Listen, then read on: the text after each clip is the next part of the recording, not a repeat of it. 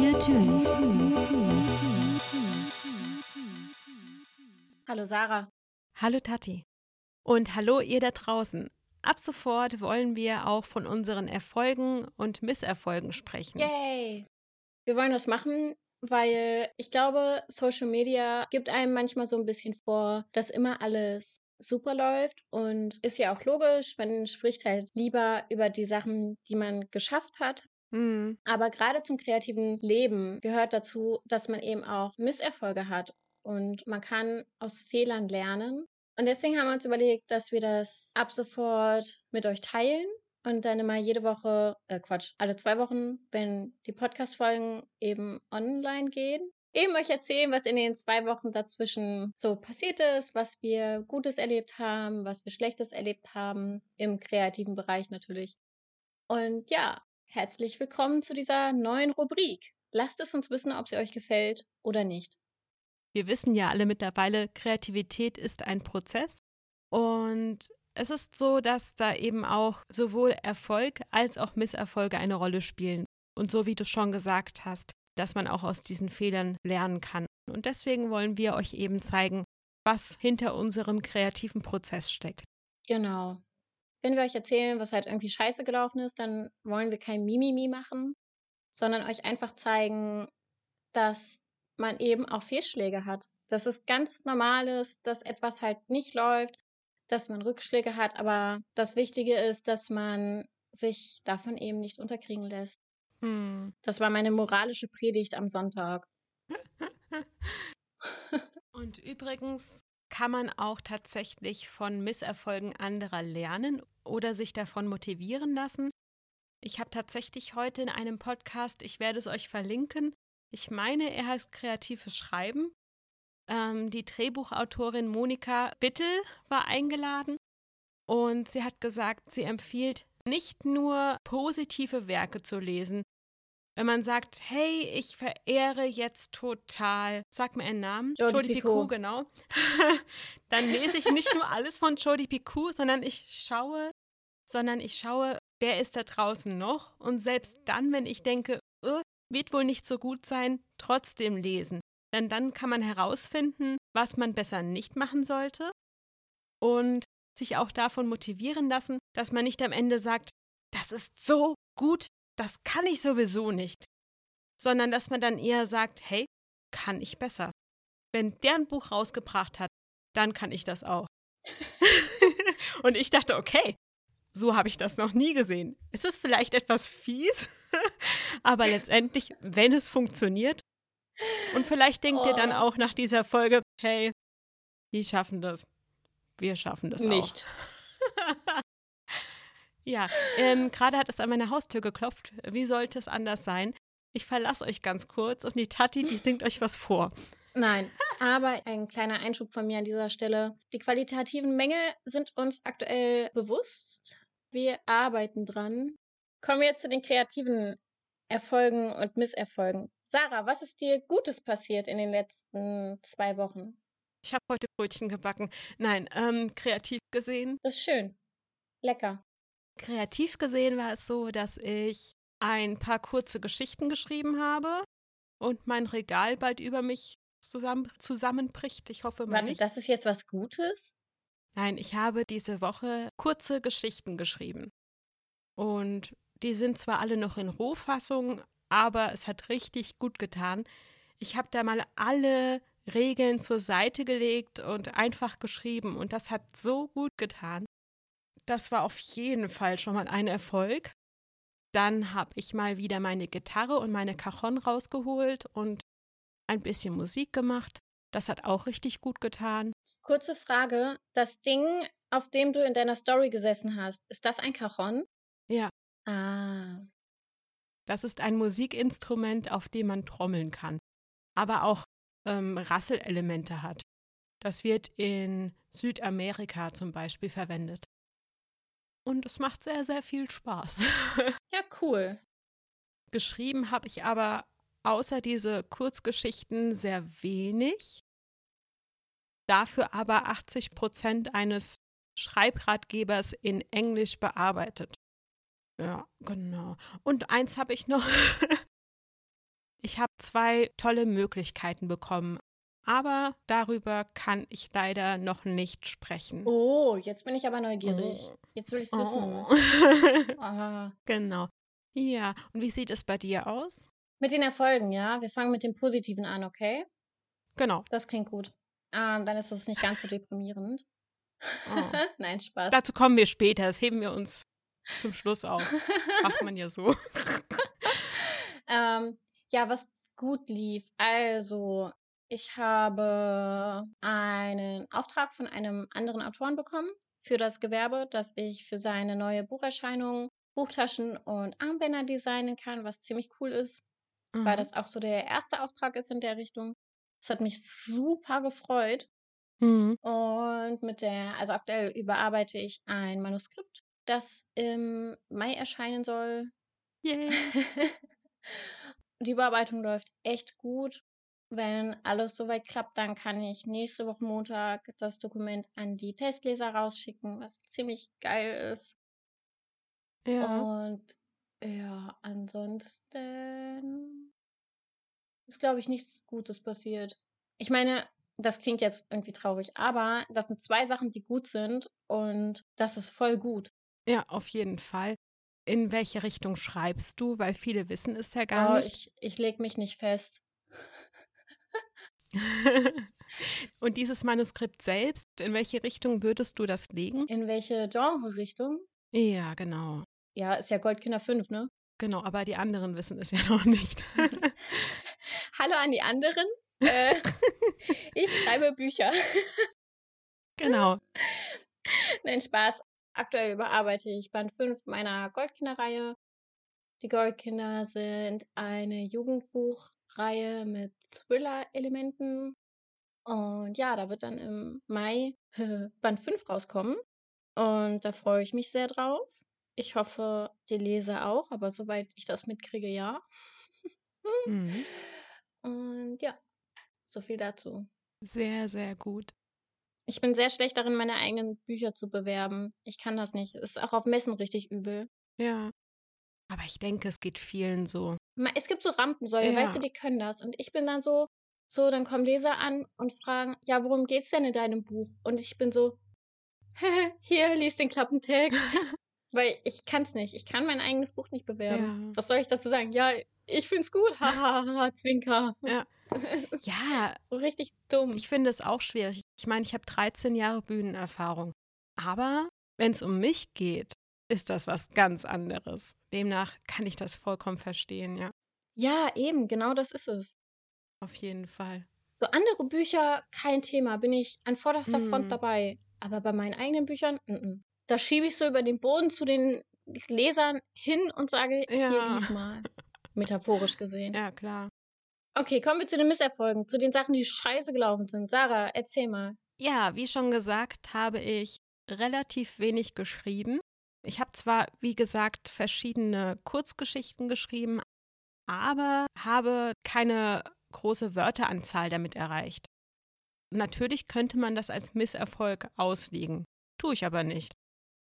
Das nächste, dass ich wirklich auch kurze Durchhänger hatte, die hasse ich ja total, weil das kann sich ja ziehen und dann sitzt man da und äh, vegetiert vor sich hin und plötzlich um 22 Uhr merkt man, ich müsste dieses und jenes machen. Ja. Ich hatte noch einen Misserfolg und zwar die eine Kurzgeschichte wollte ich mit anderen zusammenschreiben und ich habe es nicht hinbekommen, mir darüber klar zu werden, ob ich die jetzt wirklich so lassen soll, also wirklich lassen soll und ähm, wie viel wir da noch zusammenschreiben. Ich wollte dann auch nicht nerven und äh, dauernd nachfragen. Und das sehe ich wiederum als großen Misserfolg für mich selbst, weil ich mich nicht deutlich ausdrücken konnte und ein schlechtes Gewissen hatte, dass ich eventuell nerven könnte und dieses und jenes. Ja, das ist äh, so ein altes Muster und demnach, ja, ein Misserfolg. Ah, ja, ich habe das ja gar nicht gecheckt bei euch. Ne?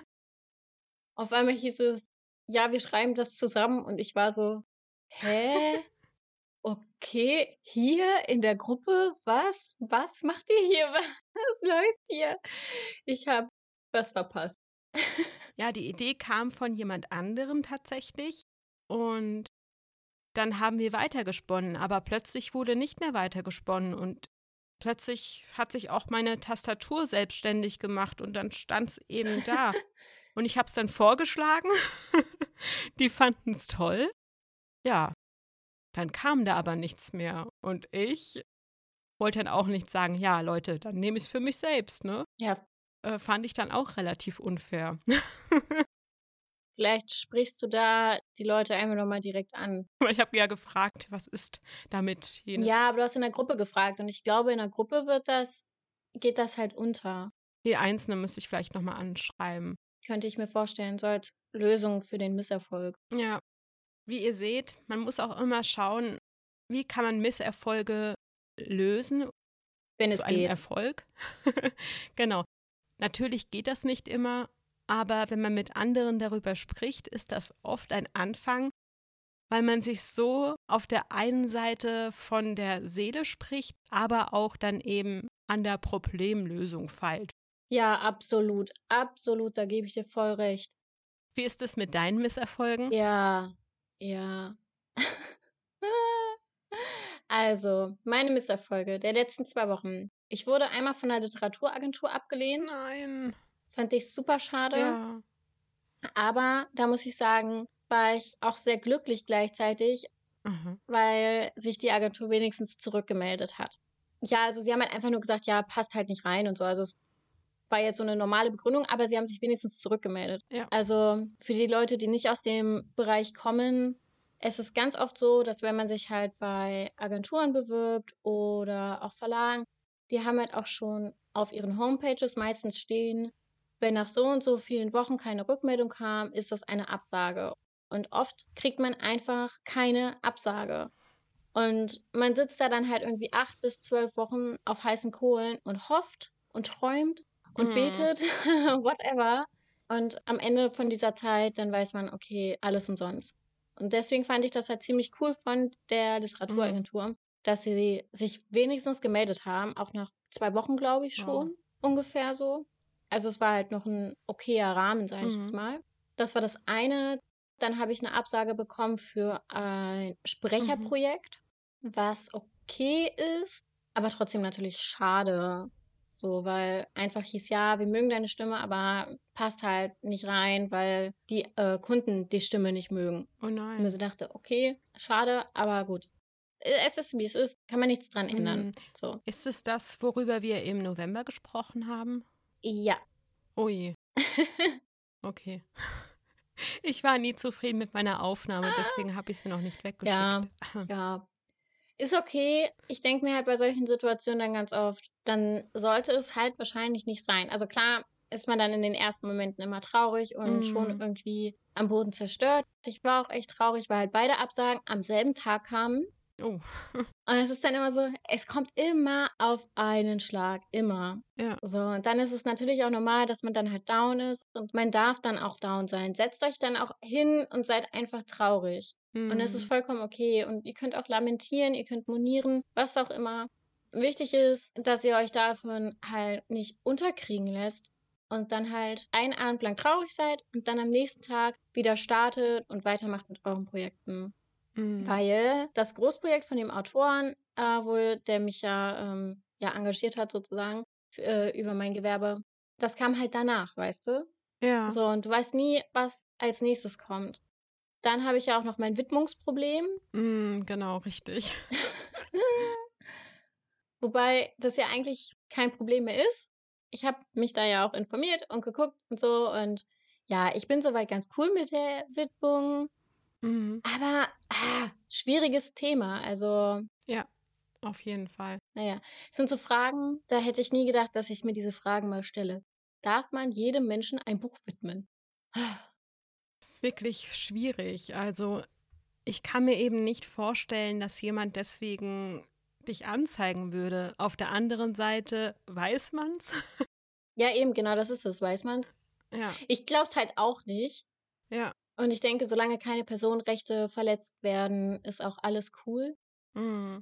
Und da war zum Beispiel aber auch die Gruppe super praktisch, weil ich da dann verschiedene Meinungen bekommen habe, die auch alle in eine ähnliche Richtung gingen, Gott sei Dank. Mhm. Und man dadurch oder ich dadurch halt leichter gucken konnte, okay, schreibe ich die Widmung jetzt so, wie ich denke, dass es halt richtig ist? Ja oder nein? Mhm. Spoiler, ja. Aber ich habe mich noch nicht so richtig mit dem Drum und Dran sozusagen noch nicht näher beschäftigt. Mhm. Ich bin so ein Mensch, wenn ich irgendjemandem ein Buch widme, dann bedeutet das was. Also ich widme halt nicht einfach irgendjemandem ein Buch. Ich meine, ja, das ist halt ein Projekt, an dem man Jahre sitzt teilweise. Da fließt sehr viel Herzblut rein. Mhm. Und man möchte ja auch dann der bestimmten Person, der man ein Buch widmet, dann ja auch etwas mitgeben. Und zwar eben, dass man an die Person denkt. Das stimmt. Oft habe ich es dann so gehandhabt, dass wenn ich jemandem ein Buch gewidmet habe, dass ich der Person das Buch dann auch geschenkt habe, mhm. dass die mhm. Person das dann halt auch mitkriegt. Aber ja, das wird schwierig. Ja, denke ich auch. Zur Erklärung, Tati hat gerade keinen Kontakt zu der Person. Ja. Ja. Genau. Ja, schwierig. Mal sehen. Also, das ist so mein, mein Widmungsproblem, mit dem gehe ich noch schwanger. Mm. Äh, das mm. würde ich. Ah, ist halt schwierig, ne? Das ist halt weder Erfolg noch Misserfolg, weil es halt so ein Zwischending, ne? Ich bin halt nicht, nicht cool damit, wie es halt. Also mit dem Drum und Dran. Mm. Aber ich will das Buch im Mai veröffentlichen. Also äh, muss ich da jetzt überlegen, wie ich damit, äh, wie ich das handhabe. Ja, das wäre nicht schlecht, denke ich auch. Ha, schwierig. Egal. Ja. Ja, das heißt, wir haben eigentlich aus unseren Misserfolgen was lernen können, größtenteils. Ja, und das finde ich halt das Coole daran, dass ja. man, weißt du, ohne dieses Widmungsproblem jetzt zum Beispiel, hätte ich mich jetzt nicht nochmal tiefergehend mit dem Thema Personenschutz und Personenrecht und sowas ähm, auseinandergesetzt. Ich meine, ich habe mich da schon auseinandergesetzt mit, aber ja, jetzt ist es halt nochmal so eine Auffrischung. Mhm. Und dadurch verfestigt sich halt bestimmtes Wissen halt auch dann wieder. Ja. Man lernt einfach dazu durch Misserfolge. Und das ist, glaube ich, auch der Unterschied zwischen einem Misserfolg und einem Erfolg. Ein Erfolg nimmst du hin und feierst ihn und freust dich darüber. Bei einem Misserfolg überlegst du aber, also was macht das jetzt mit mir? Was bedeutet der Misserfolg für mich und meine Arbeit? Und was kann ich daraus unter Umständen lernen? Wobei ich denke, das hat auch mit der eigenen emotionalen Stabilität zu tun. Ja, auf jeden Fall. Das heißt, ne, genau, und wie wichtig einem die Sache ist. Wobei auch da, ich hatte auch schon Projekte, die mir sehr, sehr wichtig waren, aber ein kleiner Kritiker kam dann vorbei und zack, dachte ich, alles ist schlecht obwohl davor 20 gesagt haben, es ist wunderbar. Ja, ich glaube, bei sowas kommt es dann aber auch immer drauf an, wer der Kritiker ist. Ja. So, wenn dir 20 Personen, die dir eigentlich im Prinzip scheißegal sind, sagen, dass das, was du machst, gut ist, und dann aber eine Person kommt, die dir richtig wichtig ist, die du liebst und verehrst und sowas, zu der du aufschaust, und die dir dann sagt, nee, das ist voll scheiße, was du machst, dann hast du halt durch die emotionale Verbindung zu dem Kritiker einfach, also denkst du, dass seine Meinung viel, viel mehr Gewicht hat als die Leute, die dir halt persönlich egal sind. Ich sehe das auch so wobei da auch noch Respektpersonen eine große Rolle spielen. Ja. Aber wenn man zu jemandem aufschaut und sich dann in der Person täuscht, stellt man auch vieles in Frage, was die Person jemals gesagt hat und merkt dann, dass es doch viel weniger Gewicht teilweise hat. Ja. Dass man eben sich dann von vielem heruntergerissen lassen hat, obwohl das eigentlich gar nicht so die absolute Wahrheit ist, äh, die absolute Wahrheit war.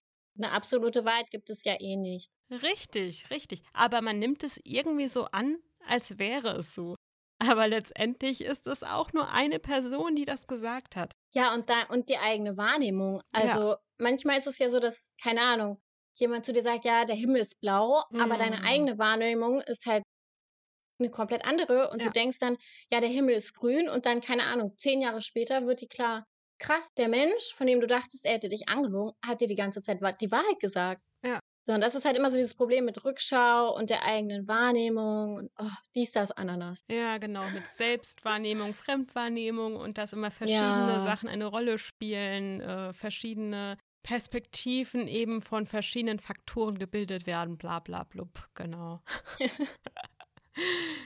okay, in diesem Sinne Wenn ihr überhaupt noch da seid. Kommen wir jetzt zum eigentlichen Thema dieser Folge. Richtig. Den NaNoWriMo oder auch Challenges. Viel Spaß. Viel Spaß mit der Folge. Ab durch die Wand. Haut rein. Ab durch die Wand. Hallo Tati. Hallo Sarah. Ja, wir haben beide beim NaNoWriMo teilgenommen. Sagen wir, wir haben es beide versucht. Was kannst du dazu sagen? Der Nano ist eine Sache für Schreiberlinge und solche, die es werden wollen. Aus, also voll ausgesprochen schimpft sich das Ganze auch NaNoWriMo beziehungsweise National Novel Writing Month. Für die Leute, die gut Englisch aussprechen können, ähm, ja, haltet an dieser Stelle eure Kommentare zurück. Dieser Nano findet im November statt. Und Ziel des Ganzen ist es, dass man im November insgesamt 50.000 Wörter schreibt. Und um das zu erreichen, muss man eben jeden Tag 1667 Wörter schreiben, um eben am Ende 50.000 Wörter zu haben. Das ist der Nano. Da kann man ja auch zum Glück einstellen, ob man wirklich 50.000 erreichen möchte. Kann dann sagen, okay, nee, ich mache lieber 100.000 und kann sich ja auch die Zahlen zum Glück einteilen. Ja, das waren auch bei mir, also was ich gesagt habe, waren nur Durchschnittswerte natürlich. Also das kann ja jeder halten, wie er will. Genau. Wobei das mit den 50.000 Wörtern am Ende des Monats ist ja eigentlich das, das eigentliche Ziel. Aber ja, man kann das Gott sei Dank auf sich selbst, sage ich jetzt mal, und auf sein Projekt zuschneiden. Für viele klingt das trotzdem sehr, sehr viel. Und das ist es auch, wenn man Anfänger ist oder wenn man Zeit finden möchte zu schreiben, wenn man sie vorher sich nicht eingeräumt hat. Ja, aber genau dafür ist ja der Nano gut.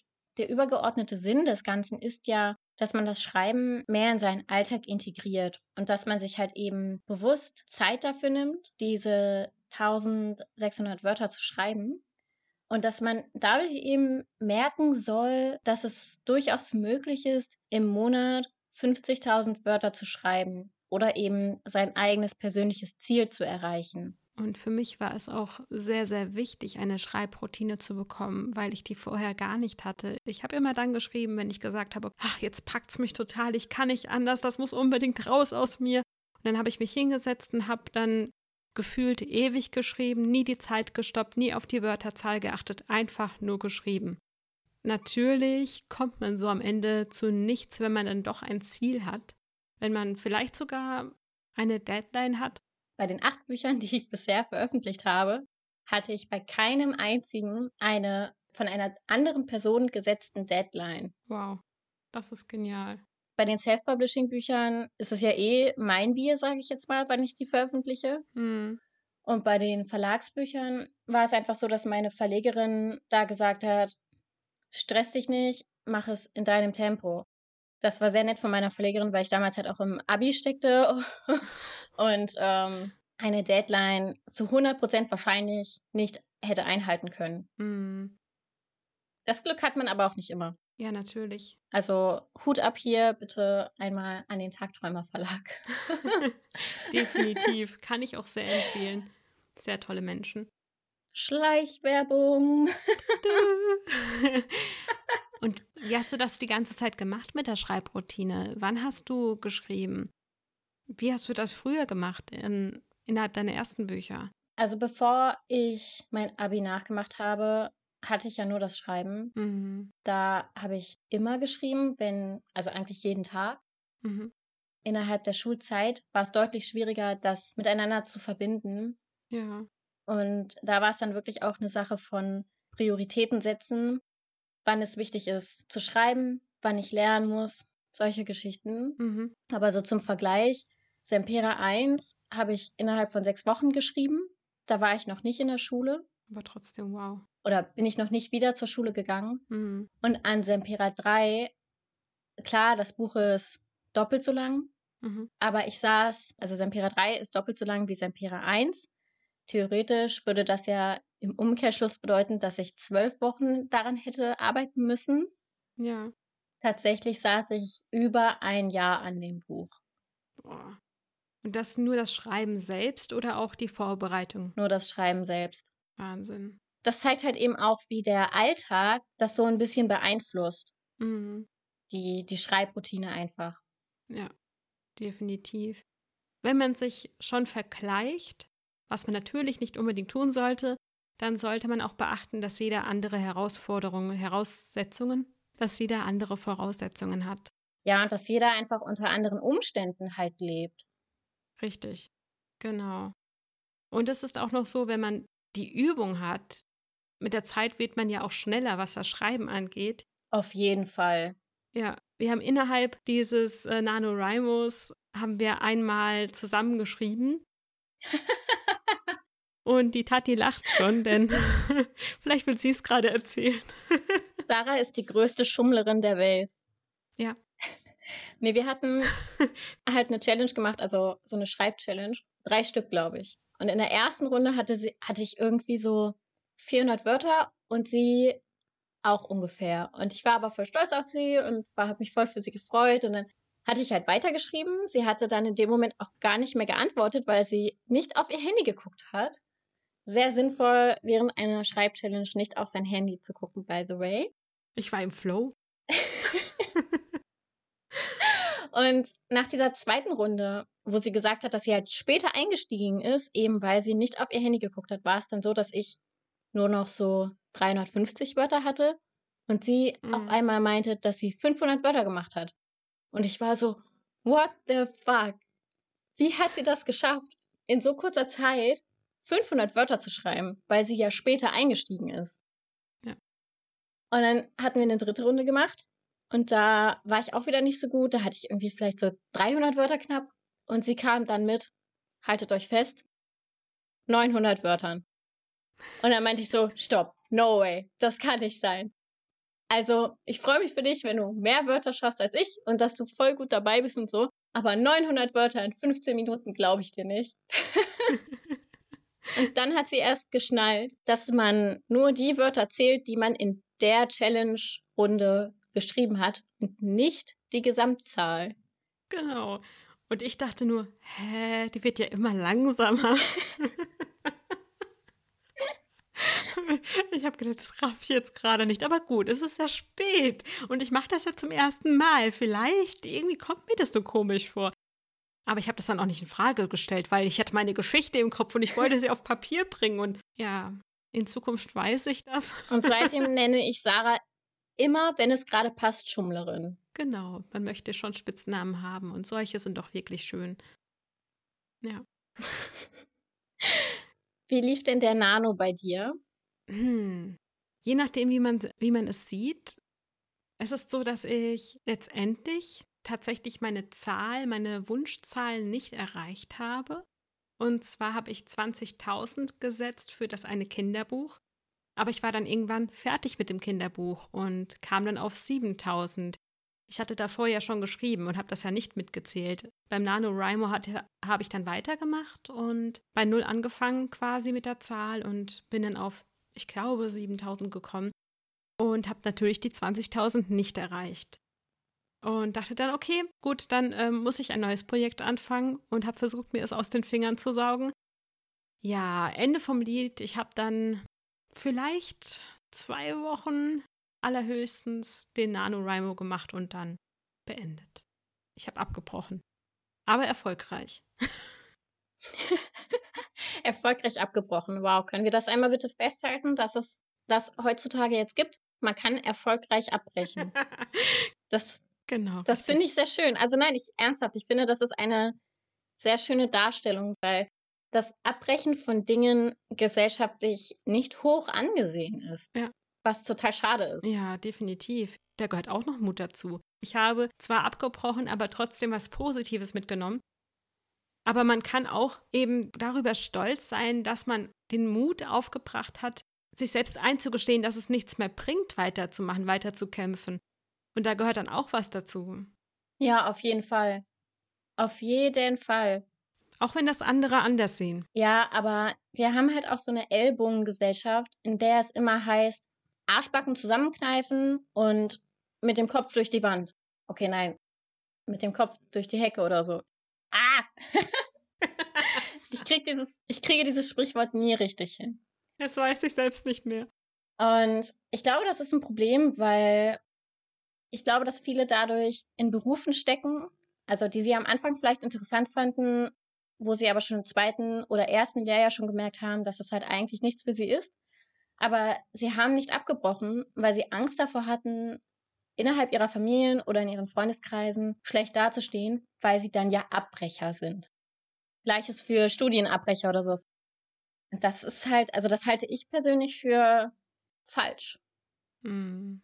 Wir wollen natürlich jetzt auch keinen ermutigen, dass er seine Ausbildung abbricht oder sein Studium. Außer es macht ihn krank. Dann go ahead, brech ab. Genau. Es gibt ja oft die Möglichkeit, mit einer Weiterbildung oder einer Versetzung irgendwie trotzdem was zu verändern. Auch die Möglichkeiten dazwischen nutzen und sich mit anderen zu beraten, kann dann auch sehr hilfreich sein. Wenn wir schon an der Sache sind, mit anderen beraten. Es gibt beim NaNoWriMo gibt es auch verschiedene Schreibgruppen, einmal auf dieser Plattform und da gibt es welche, die auf Instagram eine Gruppe machen, per WhatsApp, Facebook und sich dann gegenseitig motivieren. Das ist auch eine ganz schöne Sache, dass man ja. dann wirklich zusammen stark ist. Auf jeden Fall. Ja, genau. Also ich habe eine Freundin, liebe Grüße an dieser Stelle an Sabrina Lange, mit der ich mich eigentlich regelmäßig oder wir versuchen uns regelmäßig zu treffen und einfach gemeinsam zu schreiben. Das haben wir früher ganz viel gemacht, dann ist das alles so ein bisschen abgeflacht. Ich glaube, während meiner Abi-Zeit tatsächlich. Mhm.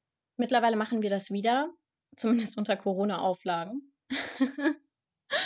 und das ist nicht immer hilfreich. Also, also ich glaube schon, dass ich alleine mehr schaffen würde, aber mit ihr gemeinsam ist es halt lustiger. Mhm. Also es gibt eine lustige Geschichte. Wir hatten früher immer, während wir geschrieben haben, irgendeine Serie geschaut. Ja.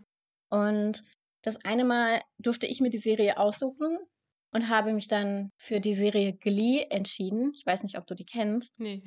Weil ich der festen Überzeugung war, dass mir diese Serie nicht gefallen wird. Und ich deswegen dachte, dass ich dann ganz viel zum Schreiben komme.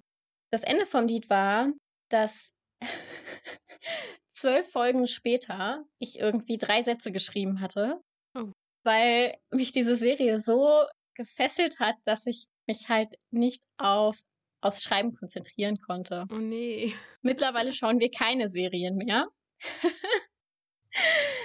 Die letzten Schreibdates liefen auch deutlich besser als damals. ja.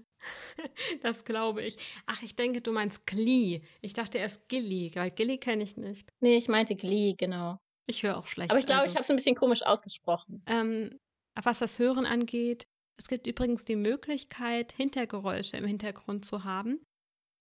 Zum Beispiel durch solche Atmosphere- oder ASMR-Videos. Und dann gibt es dort Regengeräusche oder Lagerfeuer oder sonstiges, das zusammenspielt. Oder auch Kaffeegeräusche, also aus einem Kaffeehaus. Und ich persönlich finde, das fokussiert total. Die senken dann den Puls und äh, entspannen. Ich frage mich, ob ein Thriller-Autor sich wirklich, während er so voll die krasse Thriller-Szene schreibt, sich wirklich entspannt. Oder also ob das dann das wirklich das Ziel ist, entspannt zu schreiben oder ob es dann nicht wirklich besser wäre, so voll die krasse Metal-Musik oder sowas zu hören, die einen in die Szene mehr mit reinnimmt. Ja, Stephen King sagt mal Beethoven oder Slipknot, was darf sein? Vielleicht hättest du die Frage nicht an Stephen King stellen sollen, sondern an Sebastian Fitzek, wo die Wahrscheinlichkeit, dass er uns verstehen würde, wenigstens gegeben ist. Nein, Stephen King lernt das, um kreatürlich zu hören. bestimmt, hm. bestimmt wirklich ja. für die zweite Folge. Ja, definitiv. Siehst du? Das ist die richtige Einstellung. genau. Und wow. als Königin der Überleitungen, richtige Einstellung.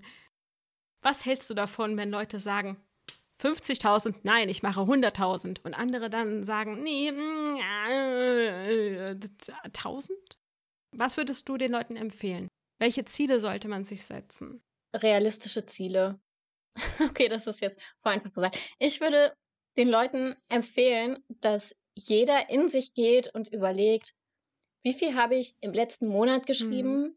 und was ist realistisch, was ich schaffen kann.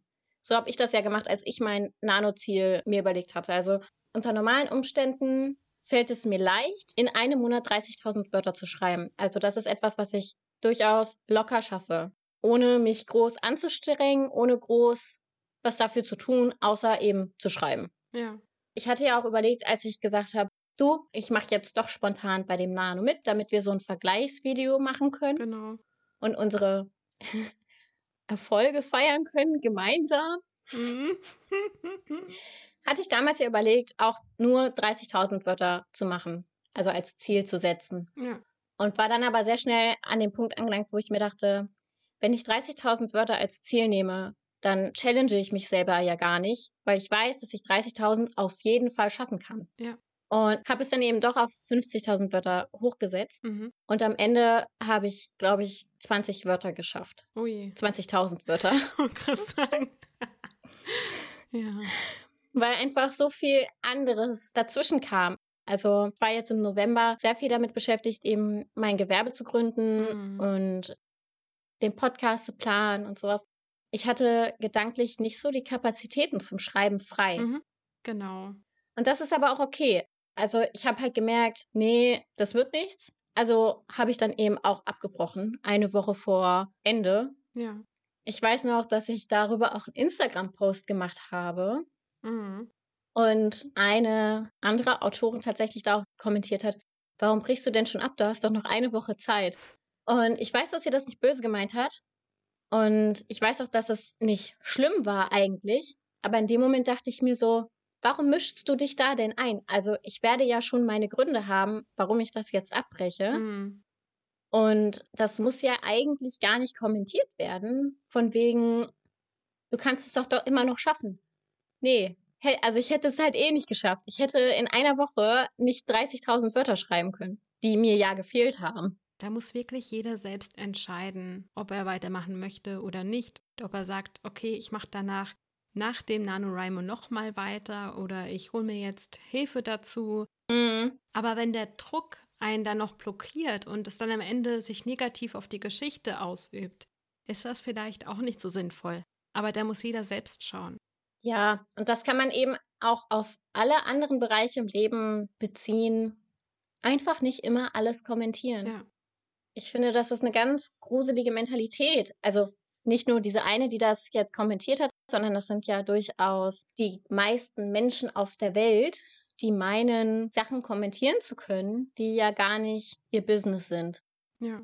Und was das mit der Kritik mit einem macht, das besprechen wir dann auch in der Folge, die auf euch zukommt. Ich meine, es ist die nächste. Ja, müsste. Und was mir auch noch aufgefallen ist, das ist etwas, was ich durch den NaNoWriMo mitgenommen habe. Da gibt es übrigens die Möglichkeit, wenn jemand von euch nächstes Jahr daran teilnehmen möchte, also dieses Jahr, weil wir haben ja schon 2021 für euch. Also im Oktober könnt ihr dann zusammen mit anderen vorbereiten, heißt Recherche oder vielleicht eben plotten, was alles dazugehört. Und da muss jeder für sich selbst schauen, wie er arbeiten möchte. Es gibt auch andere, die plotten das ganze Jahr über oder die Jahre und brauchen lange, lange, aber das Ergebnis stimmt dann. Da muss jeder, wie gesagt, für sich selbst gucken. Aber ich persönlich habe für mich mitgenommen, ich muss auf jeden Fall mich vorbereiten und kann nicht einfach dann mit einem leeren Blatt starten. Und was hast du durch diesen Monat gelernt? Vom Nano 2020 habe ich auf jeden Fall mitgenommen, dass manchmal die Umstände einfach nicht passen und dass das nicht schlimm ist. Ja. Das Gute an so einem Nano ist ja, im November hat man eben dieses Gemeinsame, dass man da eben auch vielen Gruppen unterwegs sein kann und sowas. Aber im Prinzip kann ja jeder jeden Monat einen eigenen Nano machen. So, also wenn du merkst, im April hast du viel, viel mehr Kapazitäten frei, dich wirklich damit zu befassen und da ist es wahrscheinlich auch wahrscheinlicher, dass du 50.000 Wörter schaffst, dann machst du halt im April deinen eigenen Nano. Ja, genau. So, das ist, es geht ja wirklich eigentlich darum, dass du das Schreiben eben in deinen Alltag integrierst. Hm. Für sowas finde ich solche Challenges sehr cool und sehr ansprechend. Hm. Ich glaube, ich brauche es nicht mehr unbedingt, weil ich das Schreiben ja sowieso in meinen Alltag schon integriert habe. Mhm. Aber gerade für Anfänger ist es, glaube ich, sehr, sehr gut.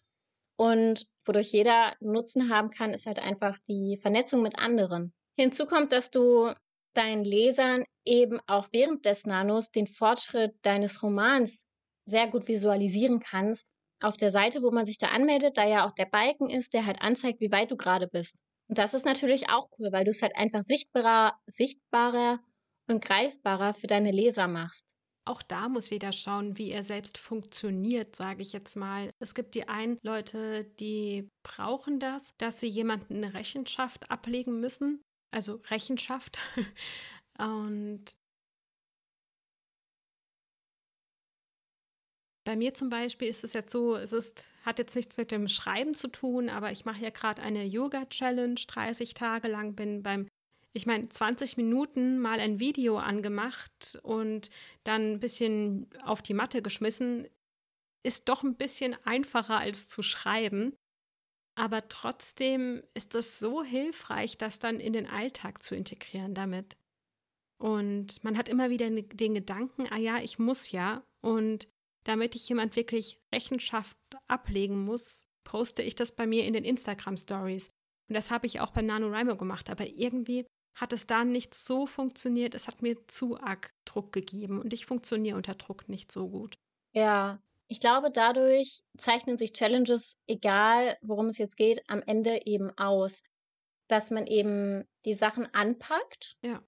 Und macht und dadurch eben merkt, dass man es eben in den normalen Alltag integrieren kann. Challenges sind immer Extremsituationen, kann man sagen. Es ist nicht realistisch, dass man einen ganzen Monat lang jeden Tag 1700 Wörter schreibt. Ja.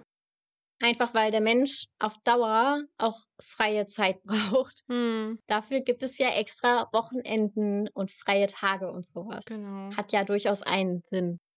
Genauso wie mit deinem Yoga. Hm. Du kannst es jetzt 30 Tage machen, aber es ist halt unrealistisch zu glauben, dass du über mehrere Jahre hinweg jeden Tag wirklich eine Yoga-Session machen kannst als Otto Normalverbraucher, genau. sage ich jetzt mal.